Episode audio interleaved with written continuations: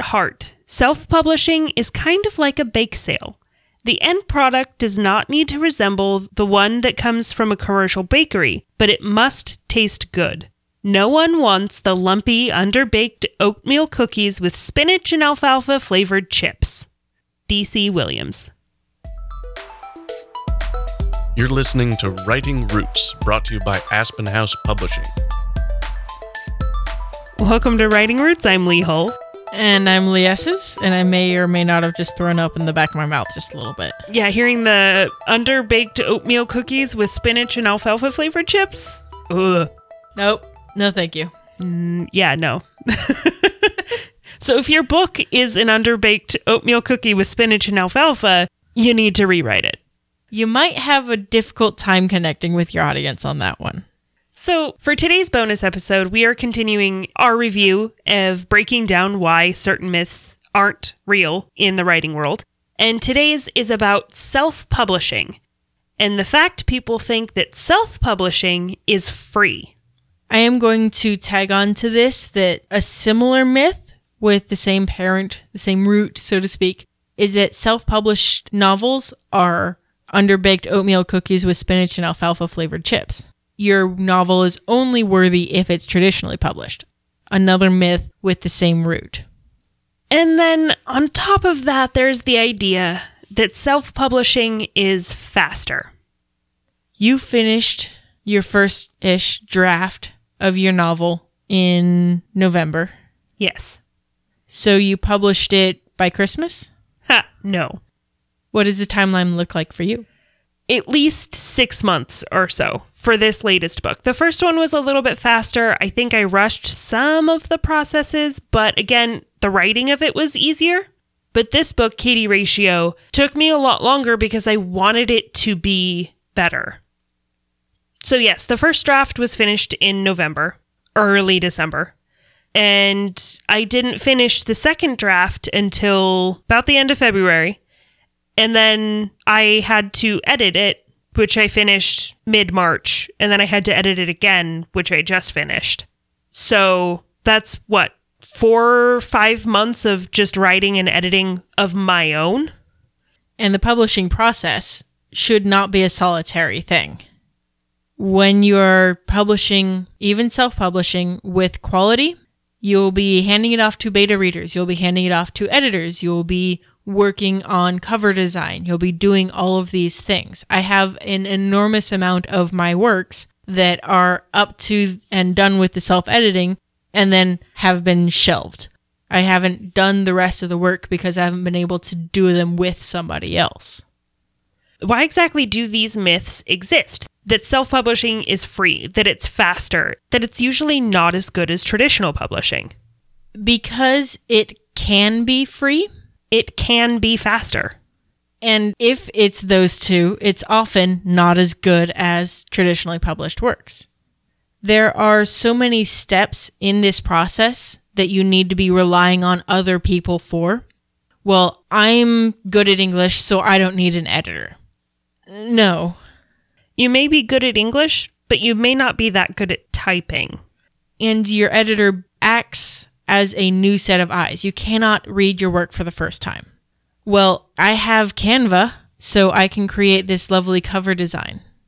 That looks the same as every other cover design, especially if you're using a uh, template. Another reason why these myths exist is because there are companies out there that prey on aspiring authors, vanity publishers that say, pay us and we will publish your works that doesn't work because they don't actually do any quality control, which traditional publishers will do before they publish. So, this myth exists out there saying, yes, self publishing should be free because you shouldn't be paying 10 grand for somebody to hit the red button for you. And then, of course, Amazon makes it really easy to self publish digital books for free and quickly. They even give you an ISBN so you don't have to deal with that nonsense. If you are letting them give you an ISBN, they are more or less the publishers. If you have the ISBN yourself under your own name, that social security number for your book, it's yours. If they purchased it, it's theirs. There are so many things wrong with these myths and the fact that people believe them. It's like the cover thing that you said. Nothing drives me more bonkers than seeing bad covers on self published books because the authors didn't want to spend the money on finding a designer. I can use Photoshop, so I don't really need a designer. How much design work do you actually do, though? Uh, minimal. There is so much more skill involved in cover design. In publishing in general, if you want your books to do well, if you want to get rich, then the process should absolutely not be free. I am very fortunate in that my writing club tends to be very good at each of these different facets. So we have a fantastic editor sitting across from me who's part of the writing club, and that's how we kind of got connected in this regard. We have media marketers, we have all sorts of different interesting people. We have my skill set with sound and audiobooks and such.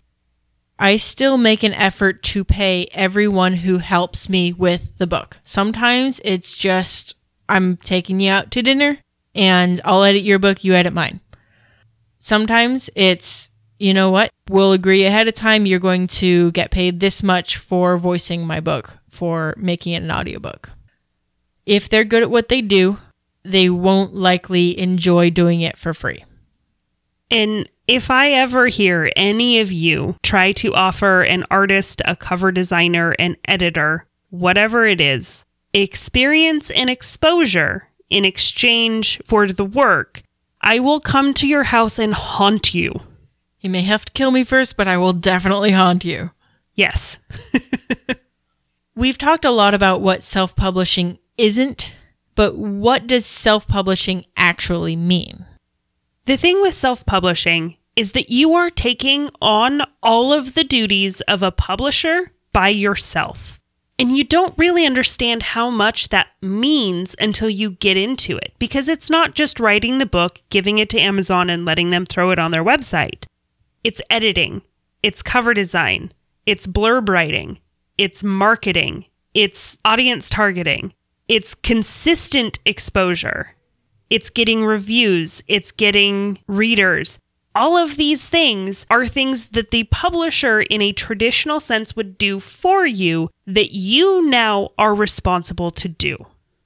One of the reasons a lot of people prefer self publishing is they get to retain control over their work. But if you are any kind of a decent leader or working with people and you're paying them, you will listen to what they have to say. Don't argue with someone who's better at something than you. That's why you're hiring them. This is why you do need editors because they can catch things that you are too close to see. I love all authors out there, but authors have a tendency to hold their work so close that they can't see it in its entirety anymore. They really like this scene, they really like this character, but don't realize that maybe that's not the best thing for the book as a whole. And without another set of eyes, without feedback from an editor, from beta readers, they won't ever see it and it'll be in there and the readers won't be as drawn to it as the author is. The first draft is about yourself, the second and rest of your drafts are about making it digestible for your audience.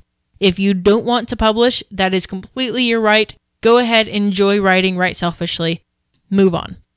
But if you do intend to do more with your work and publicize it and make it real, listening to and having people you trust in all of these things that a traditional publisher would do, all of that's important. And having people you trust is the biggest part of this conversation. I had somebody else edit one of my projects and she was fine. She caught a lot of stuff that I missed, but I found myself looking at her edits, my brow furrowed, I would take a picture of the edit with my phone and then send it to Lee and go, Is she right here? And 90% of the time I said no. And then I gave a reason why I was saying no, she's wrong. Ultimately, I didn't trust the new person nearly as much as I trusted Lee. Trust is important, and building that relationship is important.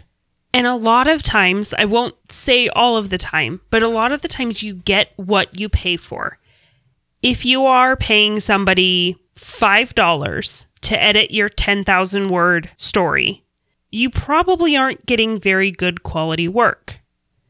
If you pay somebody with editing experience, knowledge, and maybe they're a little bit pricier, you will probably get better edits, better suggestions, better critiques.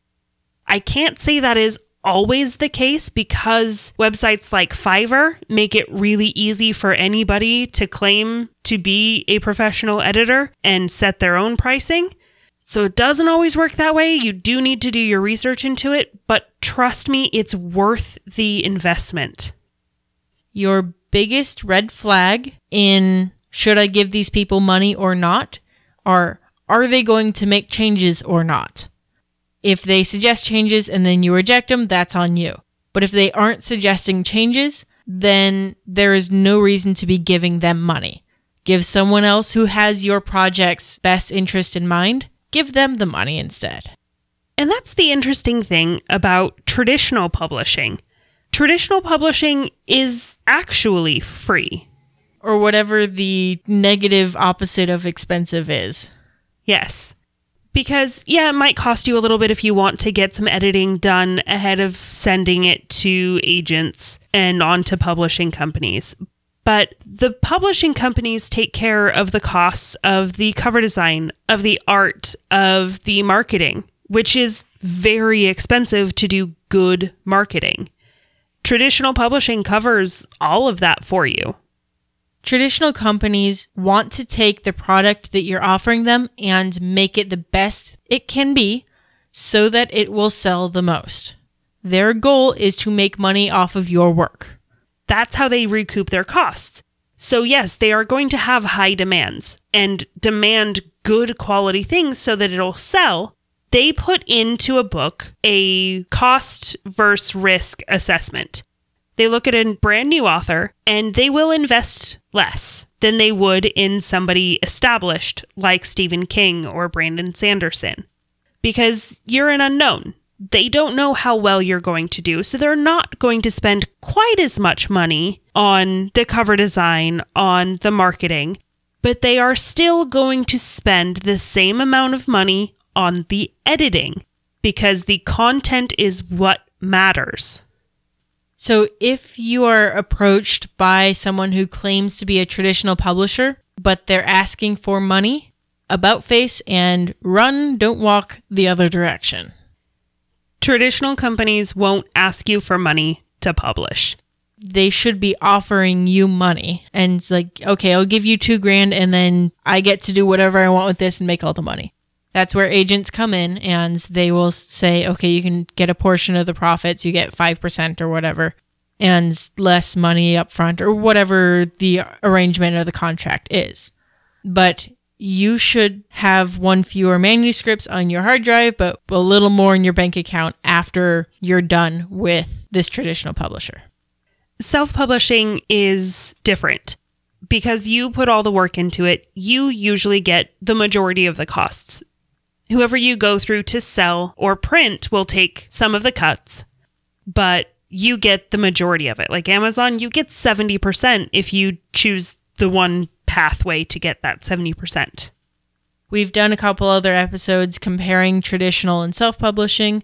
If you want to look those up, have a grand old time. Our archives are at writingrootspodcast.com. So if you want to do self publishing and you want to do it right, so you're not selling underbaked oatmeal, spinach, and alfalfa cookies.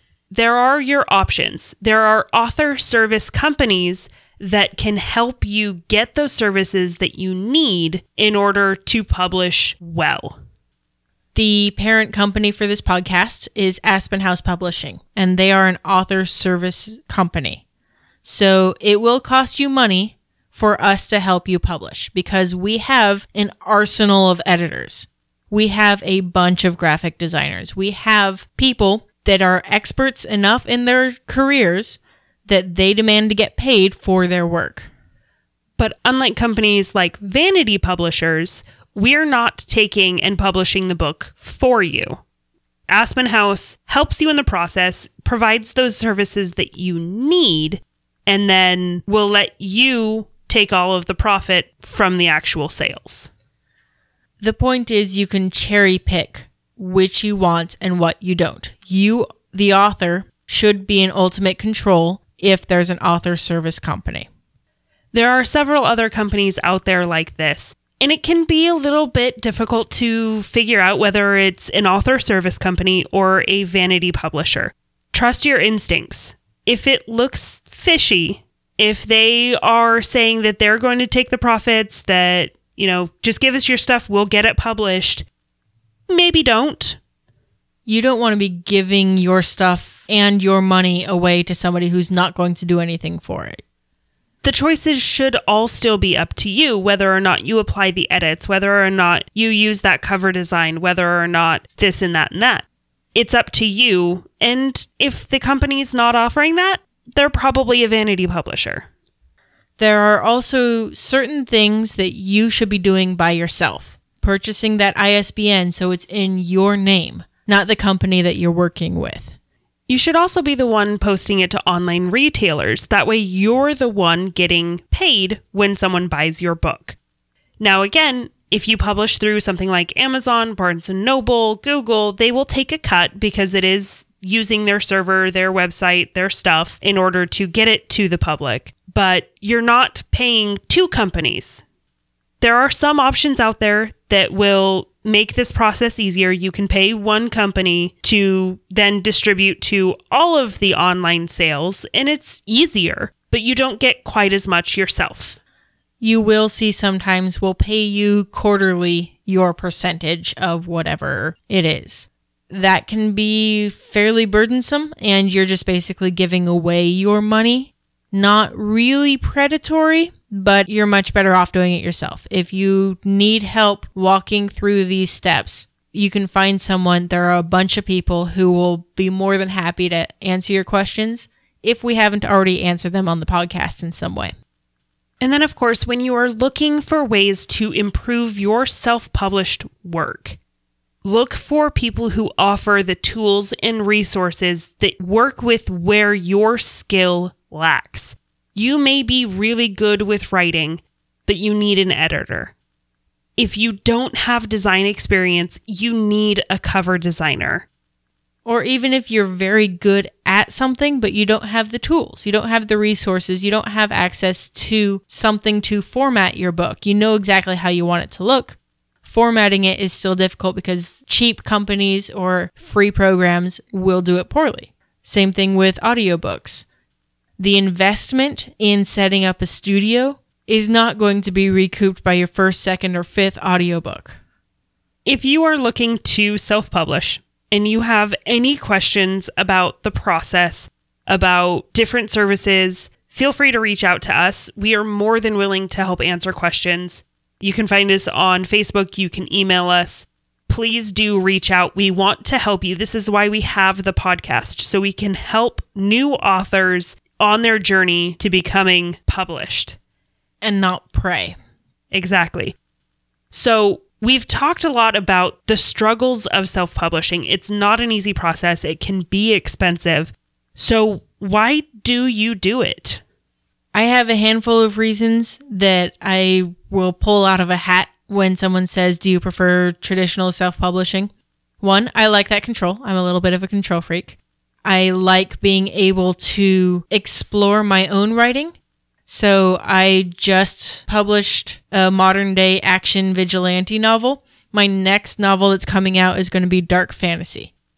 A traditional publisher won't like that. Though the writing styles are the same, the target audiences are different. And if a traditional publisher came up to me and said, We love everything you're doing, no matter what, just come publish with us instead, they would be forced to hire my editor also. Because when you find an editor that works really well for you, do not let them go. I would be okay with that. A traditional publisher would say, no, you'd need to use our resources, in which case I'll go, thanks, no thanks. I'm okay with using some of their resources. If they want to market my book, fine. But they have to do it on my terms, which no traditional publisher is going to accept unless I've written something so popular that they'll just bend over backward for me. Unless you get to, you know, Stephen King levels fame. In which case, don't need publisher thanks. exactly. I self publish because I don't really care about being famous. I like the idea of being in control of my stories and having it out there for my friends and family to read. Be able to have that physical copy and be like, look, I made this. Do I dream of one day maybe being traditionally published? Sure. But that is a lot of work and I don't have a lot of time. I would rather just publish and have my fun because this is a process for me. What I love to do is write, and I don't really care who reads it. So I know that self publishing won't get me as many eyes because I don't put in that effort of a traditional company to market, but that's okay with me. But is it faster? Absolutely not. I mean, maybe. I, I don't quite know enough about the time schedule of a traditional publishing company, but I do know that it takes a while. But self publishing should also take a while because I do still want my books to be of traditional publishing quality. I do want to make sure that the designs are good, that the editing has been done right. Is it free? Yeah, no way. I've spent quite a lot of money publishing just one book. Printing costs alone. That's something you can't do. It's so painful. Be setting aside that little bit of money now. That stimulus check, if you're listening from America, set that aside and consider putting it toward printing costs when the time comes. You'll need it. So, whatever it is that you choose to do, if you want to take the easy route and self publish and publish those underbaked oatmeal, spinach, and alfalfa cookies, go for it. People might not like it, but maybe you'll find a couple people who are interested in that cookie. Vegans. But if you want to do better, we hope you've learned something from this episode that self publishing is not the easy path, it is a path in writing. You can't publish either traditionally or self if you don't start by Writing selfishly. If you have a question or comment for our hosts or a topic you'd like us to cover, send us an email at writingroots at aspenhousepublishing.com or find us on Facebook by searching for Aspen House Publishing.